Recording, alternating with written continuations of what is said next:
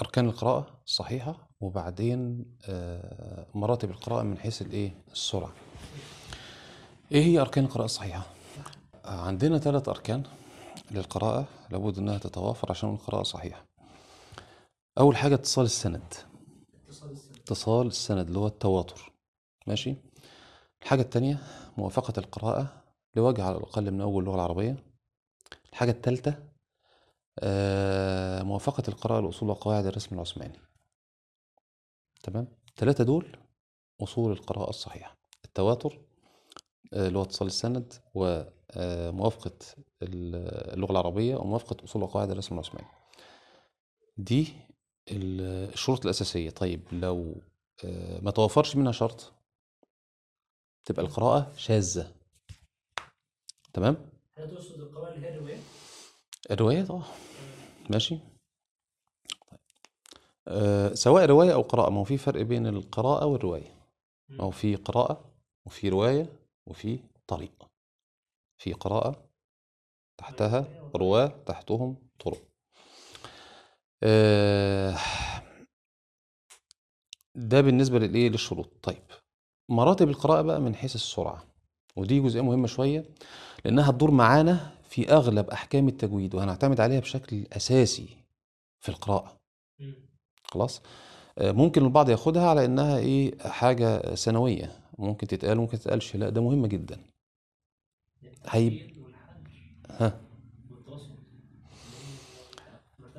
هي الفكرة دي خلاص مع اختلاف المسميات شوية والدرجات. انت بتقرأ عادة هم كام درجة؟ 3 اللي هم ترتيل والطريقة المتوسطة والحد اللي هي السريعة. ترتيل والطريقة المتوسطة بتقول عليها كده المتوسطة، والحد اسمها ايه، والاخر حاجة التدوير. التدوير صح. طيب بص يا ابو حميد، اغلب اللي بيجي في كتب التجويد 4 مراتب: تحقيق، ترتيل، تدوير، حدر. وده غير صحيح. خلاص، بصفة عامة لا يجوز إدراج الترتيل كمرتبة ضمن المراتب أصلا، ما ينفعش. خلاص، طيب مراتب القراءة عندنا: تحقيق، تدوير، حدر. تحقيق القراءة المتأنية، ماشي، وعكسه القراءة السريعة، الحدر، وبينهما التدوير، القراءة الوسط. طيب بالنسبة للترتيل، لما نيجي نعرف الترتيل هو ايه؟ ايه هو الترتيل؟ هو القراءة التأني وتؤدب. قال فيها ابن الجزري حاجات كتير من ضمنها كده. خلاص؟ وتحقيق المخرج والصفات الأصلية والعرضية وما إلى غير ذلك. طيب وينسب تعريفه لسيدنا علي بن أبي طالب بأنه هو تجويد الحروف ومعرفة الوقوف. تجويد الحروف ومعرفة الوقوف. لو أنا خدت الترتيل بالمفهوم ده، تجويد الحروف ومعرفة الوقوف، وحطيته ضمن مراتب القراءة: تحقيق، تدوير، حدر، ومعاهم ترتيل، هيبقى الترتيل الوحيد هو الصحيح لقول الله تعالى: ورتل القرآن ترتيلا. خلاص، أصبح هو الوحيد الصحيح، وما عداه من المراتب الأخرى ليس صحيح، لأنه خارج إطار قول الله: ورتل القرآن ترتيلا. ده شيء منطقي. خلاص، لا، الترتيل ده إطار عام للقراءة أو شكل عام للقراءة. الترتيل ده شكل عام للقراءة.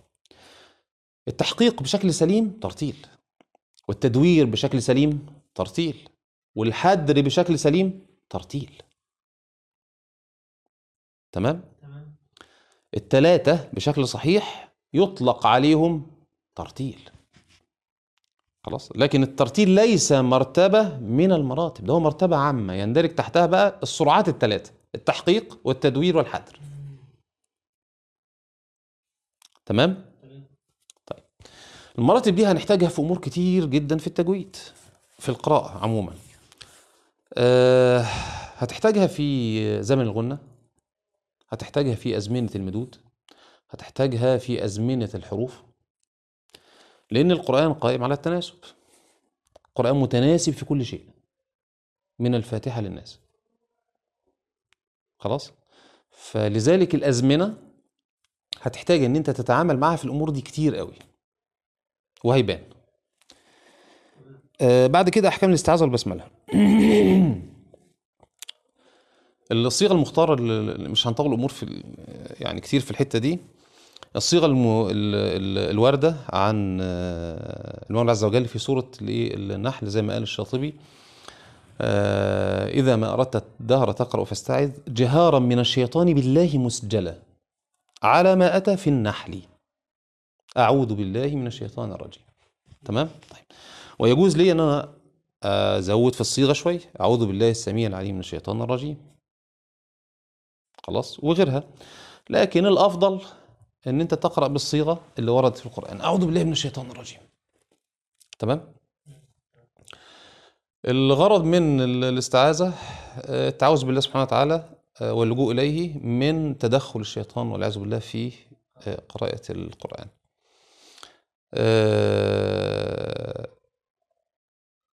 القراءة بالنسبة لحلقة من الناس مثلا، الأول هيبدأ جهرا بالاستعاذة، الأول هيبدأ جهرا بالاستعاذة والباقي يسر. طيب، أحكامها إيه؟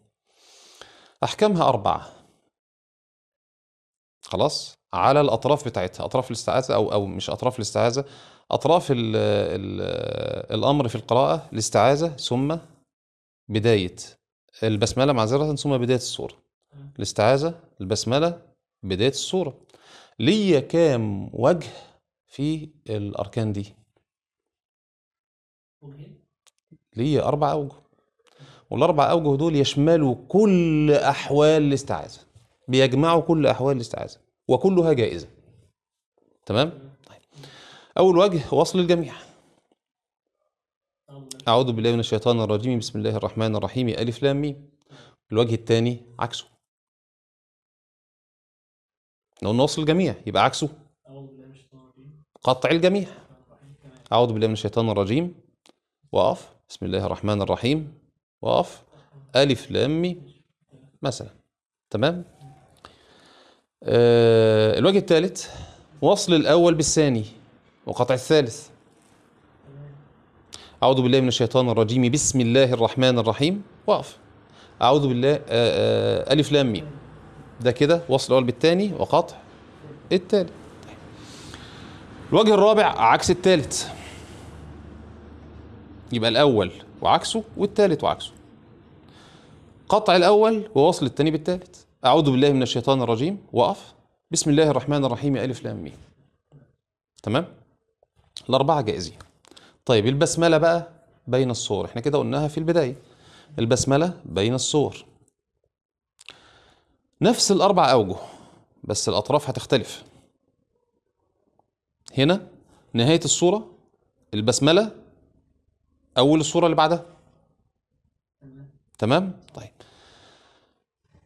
نفس الأربع أوجه، قطع الجميع، وصل الجميع، وصل الأول بالثاني وقطع الثالث، قطع الأول ووصل الثاني بالثالث، كله جائز ما عدا وجه اللي هو وصل الأول بالثاني وقطع الثالث، اللي هو إيه؟ نهاية الصورة وأقول البسملة، نهاية الصورة بالبسملة، خلاص، وفصلها عن أول الصورة اللي بعدها: ولم يكن له كفوا أحد بسم الله الرحمن الرحيم قل أعوذ برب الفلق. ده لا يجوز، لأن البسملة شرعت لأوائل الصور وليس لنهايتها. وما حدش يتوهم برضو من العوام لو سمع إنها ممكن تكون آية، يعني ما هي آية في سورة النمل، فممكن يتخيل. فده الوجه الوحيد الغير جائز. يفضل عندنا ما بين الأمثال وبراءة، ما بين الأمثال وبراءة. الأمر خاص هنا ليه؟ علشان التوبة ما فيهاش بسملة عند البدء. طيب، فليه 3 أوجه: الوقف والوصل والسكت. الوقف والوصل والسكت. الوقف المعلوم بتاعنا قطع الصوت مع أخذ النفس: إن الله بكل شيء عليم براءة. ده العادي. طيب، الوصل: إن الله بكل شيء عليم براءة. كأنها آية.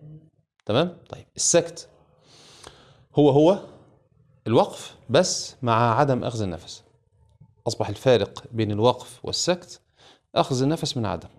لو خدت النفس يبقى ده وقف، لو ما خدتوش ده سكت. لكن الاثنين يشتركوا في قطع الصوت. الاثنين يشتركوا في قطع الصوت. وما يسري على الوقف من أحكام يسري على السكت من أحكام، لأن الاثنين مشتركين في قطع الصوت. طيب إيه هو السكت؟ قطع الصوت بنية استئناف القراءة بدون تنفس. إن الله بكل شيء عليم. براءة. تمام؟ ها طبق كده. إن الله بكل شيء عليم براءة. تمام. عندنا عموما وقف وسكت وقطع. الثلاثة متفقين في قطع الصوت. الوقف قطع الصوت بنية استئناف القراءة مع أخذ النفس. السكت قطع الصوت بنية استئناف القراءة مع عدم أخذ النفس. أما القطع فهو قطع الصوت عن القراءة بنية عدم استئناف القراءة. نهاية القراءة. تمام كده؟ الثلاث أوجه دول ما بين الأنفال وبراءة، وما بين أي صورة قبل براءة في الترتيب وبراءة. خلاص؟ يعني الأمر مش خاص على وجه التحديد على صورة الأنفال مع براءة، لا، هي القصة في الترتيب. إن الأنفال بعدها براءة. لكن أنت هتقرأ أي صورة في الترتيب قبلها وهتيجي بعدها التوبة، ليك نفس الثلاث أوجه. طيب. البسملة بقى في بالمناسبة قبل ما ننسى في وسط الصور او في الاجزاء. الشاطبي بيقول وفي الاجزاء خير من تلا. خلاص؟ طيب. يحق ليك انك تبسمل او لا تبسمل. ماشي، بس الافضل انك هتبسمل طبعا. بس الامر ده مقتصر على كل الصور ما عدا براءة؟ لا، على كل القرآن بما فيه براءة. طالما في وسط الصورة، لكن أول الصورة أمر منتهي، لكن في وسط الصورة ليك إنك تبسمل أو لا.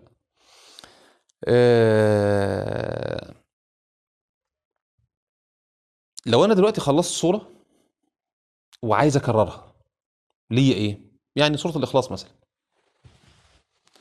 يتعين عليا البسملة كل مرة. ماشي؟ يتعين عليها البسملة كل مرة. هتخلص وتبدأ من جديد ختمة جديدة، يتعين عليها البسملة برضو، وهكذا. ماشي الحال؟ طيب، دي أمور الاستعاذة والبسملة. أول حكم عملي بقى بالنسبة لنا في القراءة، حاجة خفيفة وصغيرة، حرف الغنة المشدد. ماشي؟ طبعا أنت بتطبق الكلام ده كله وعارف الدنيا ماشية فيه ازاي، بس احنا يعني هندردش فيه شويه كده من باب الدردشه يعني. ايه الفرق بين الساكن والمتحرك؟ مش حرف عليه، بمعنى ان مفيش فتحه او ضمه او كسر. تمام. باختصار يعني الساكن اللي ما عليهوش لا فتح ولا ضم ولا كسر. تمام؟ او بدون حركه. خلاص؟ او تثبت به الشفتان عند النطق. تمام؟ طيب. المتحرك على العكس، القابل للفتح أو الضمة والكسر، أو تتحرك به الشفتان عند النطق. تمام؟ لو احنا جمعنا الاتنين في بعض، ساكن ومتحرك، تبقى المحصلة متحرك. لو احنا دخلنا الساكن في المتحرك، يبقى ده حرف ساكن مشدد. تمام، صح. والمشدد عبارة عن حرفين، الأول ساكن والتاني متحرك. ما أنت بتلاقي عندك في المصحف شدة وفتحة، يعني الأول ساكن والتاني مفتوح.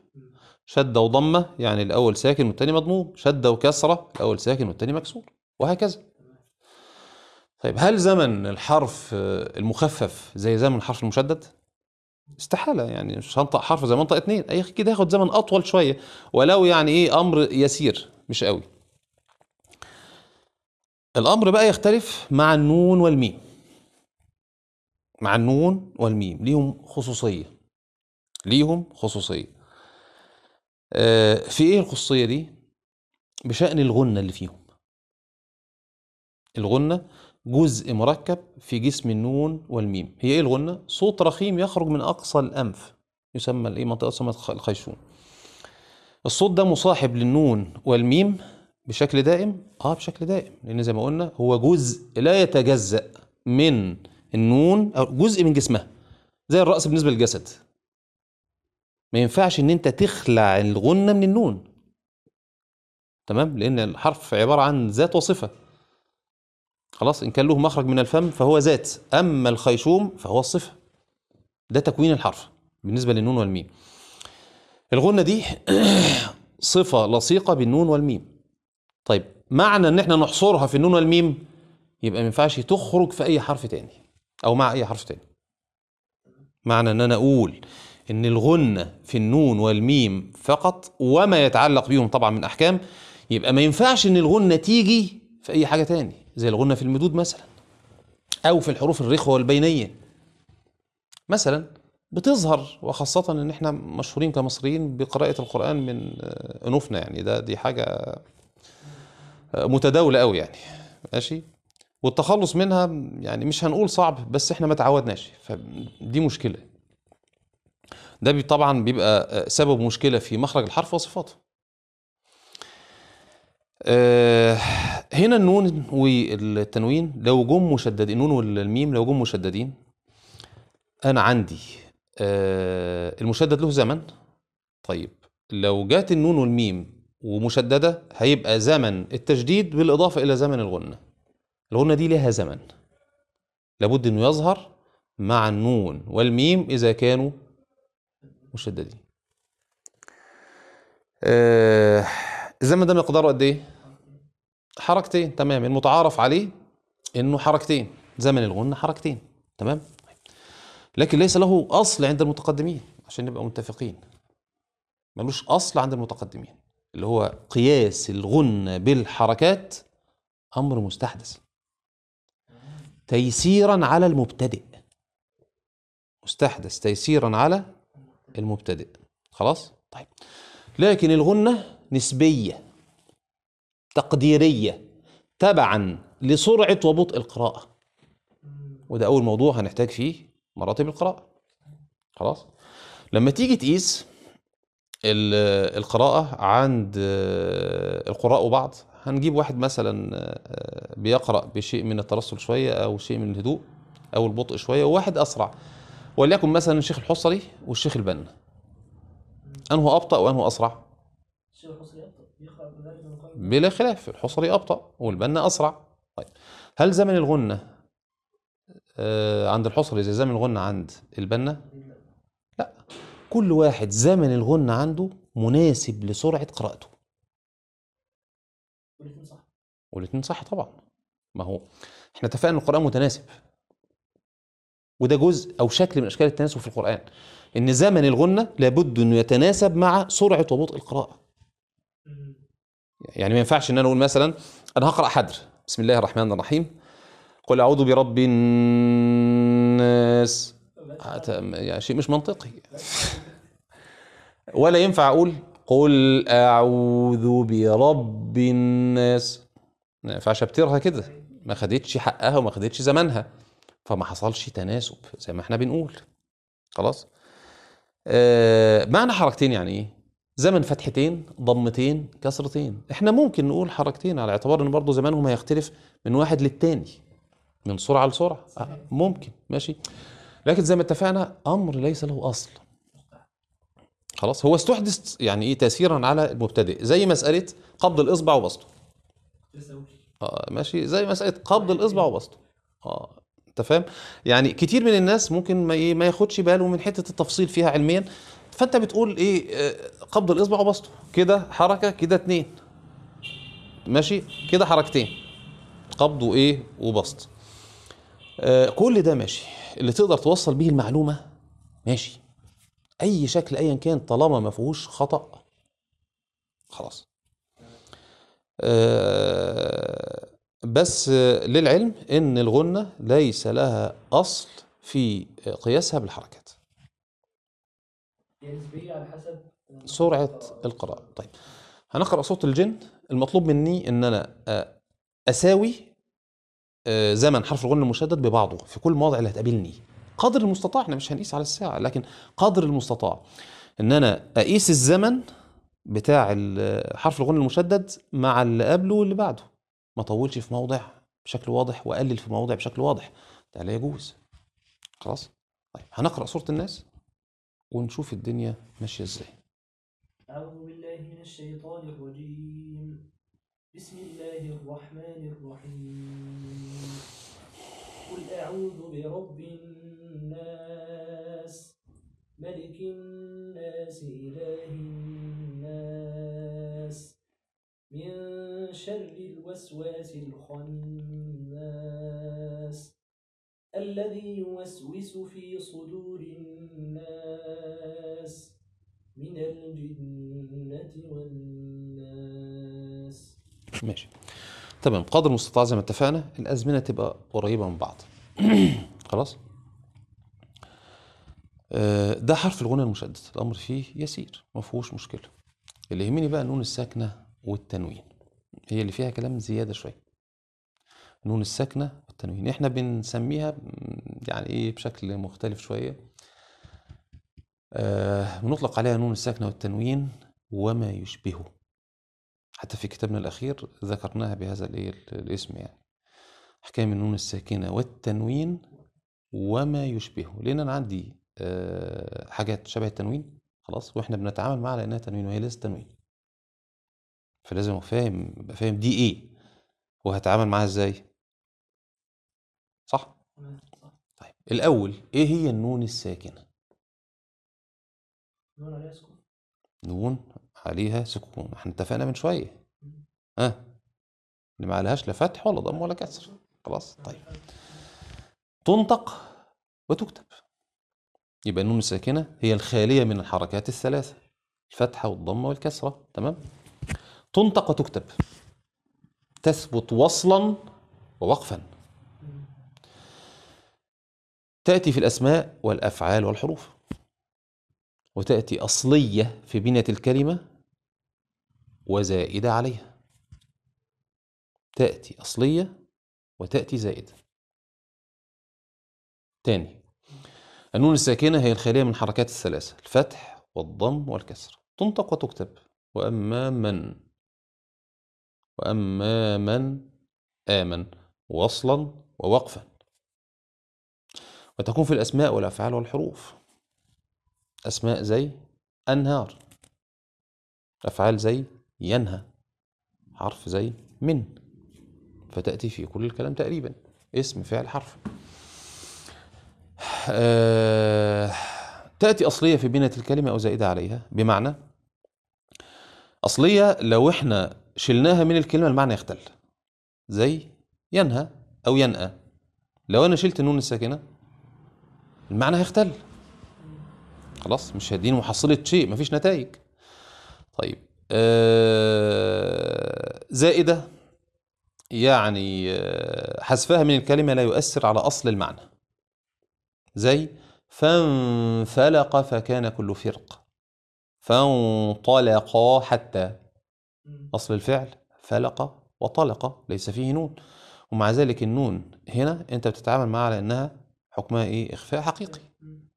تمام؟ لكن الفعل أساسا ما فيهوش نون، فأصبحت هنا في إمكانية أنها تيجي أصلية وزائدة. يعني لو قرأت في كتابنا تأتي أصلية فقط، ده غير صحيح، ده موجود. ماشي؟ لا، هي أصلية وزائدة. دي النون الساكنة. تمام؟ التنوين، ابتداء التنوين حرف ولا حركة؟ عايزين نعرف التنوين في اللغة. هو ايه التنوين لغة او اصطلاحا في اللغة العربية؟ هو نون ساكنة زائدة. نون ساكنة زائدة، يبقى حرف ولا حركة؟ حرف، ملوش تعريف تاني. هو نون ساكنة زائدة، خلاص، تلحق آخر الأسماء. وتنطق ولا تكتب، يرمز لها بفتحتين ضمتين كسرتين، وتثبت وصلا لا وقفا. يبقى التنوين تاني هو نون ساكنة زائدة تلحق آخر الأسماء، تنطق ولا تكتب، يرمز لها بفتحتين ضمتين كسرتين، تثبت وصلا ووقفا. فأصبح التنوين عندنا إيه؟ حرف. كلام حركة، ده كانت حركة، كانت حركة معانا يعني هي دي الحركة اللي اتعملت معانا. كنا كلنا زمان كده المهم التنوين قلنا يرمز ليه بفتحتين ضمتين كسرتين. ليه؟ لما اجي اقول ايه مثلا كذبت عاد المرسلين، الدال عليها ضمتين. الضمة الأولى ضمة الدال، الضمة الأولى دي ضمة الدال، والثانية تنوين. تمام؟ كذلك الفتح والكسر. ماشي؟ طيب. احنا اتفقنا انه يأتي مع الأسماء فقط، ومش كل الأسماء. عندك أسماء ممنوعة من الصرف. المعرف لا ينون. مثلا يعني ممكن يكون اسم ولا ينون. خلاص؟ فالأفضل إني أكون دقيق وأقول إيه؟ بعض الأسماء. خلاص؟ طيب. ده كده الإيه؟ ده التنوين. واضح ولا في مشكلة؟ طيب. في حاجة شبهه بقى زي ما قلنا من شوية. التنوين وما يشبهه. إيه اللي يشبه التنوين؟ لما أجي أقول إيه؟ لنسفعا بالناصية وليكونا من الصاغرين. أضغمنا إيه هنا؟ أو أقلبنا إيه عند الباء؟ دي نون توكيد. دي نون توكيد، ممكن تاخد رسم التنوين لكنها نون توكيد وخفيفة مش ثقيلة. خلاص؟ لأنها مش مشددة. وطالما قلنا خفيفة يبقى في ثقيلة زي ما اتفقنا. الثقيل مشدد زي إيه؟ وتالله لأكيدن أصنامكم. إيه هي نون التوكيد دي؟ هي تعريف التنوين تماما، إلا أن الفارق بينهما إن التنوين يأتي مع الأسماء وهي تأتي مع الأفعال. وليكون من الصاغرين لنسفعا بالناصية. نفس التنوين تماما. خلاص؟ طيب. في حاجة رابعة في أحكام المستكنة والتنوين شبيهة بالإيه؟ بالتنوين، وهي نون إذن. نون إذن أينما وقعت. ماشي؟ تنوين فتح كده؟ إيه؟ تنوين فتح إذن. يعني إيه تنوين فتح؟ يعني ديت أنت قصدك فتحة الذال؟ الألف اللي بعد الذال. أنا ما قلتش إذا، أنا بقول إذن. إذن نون. فاهمني؟ أنا ما بكلمش على إذا الشرطية. لا، أنا بقول إذن التوكيدية. ماشي؟ هي إيه إذن دي؟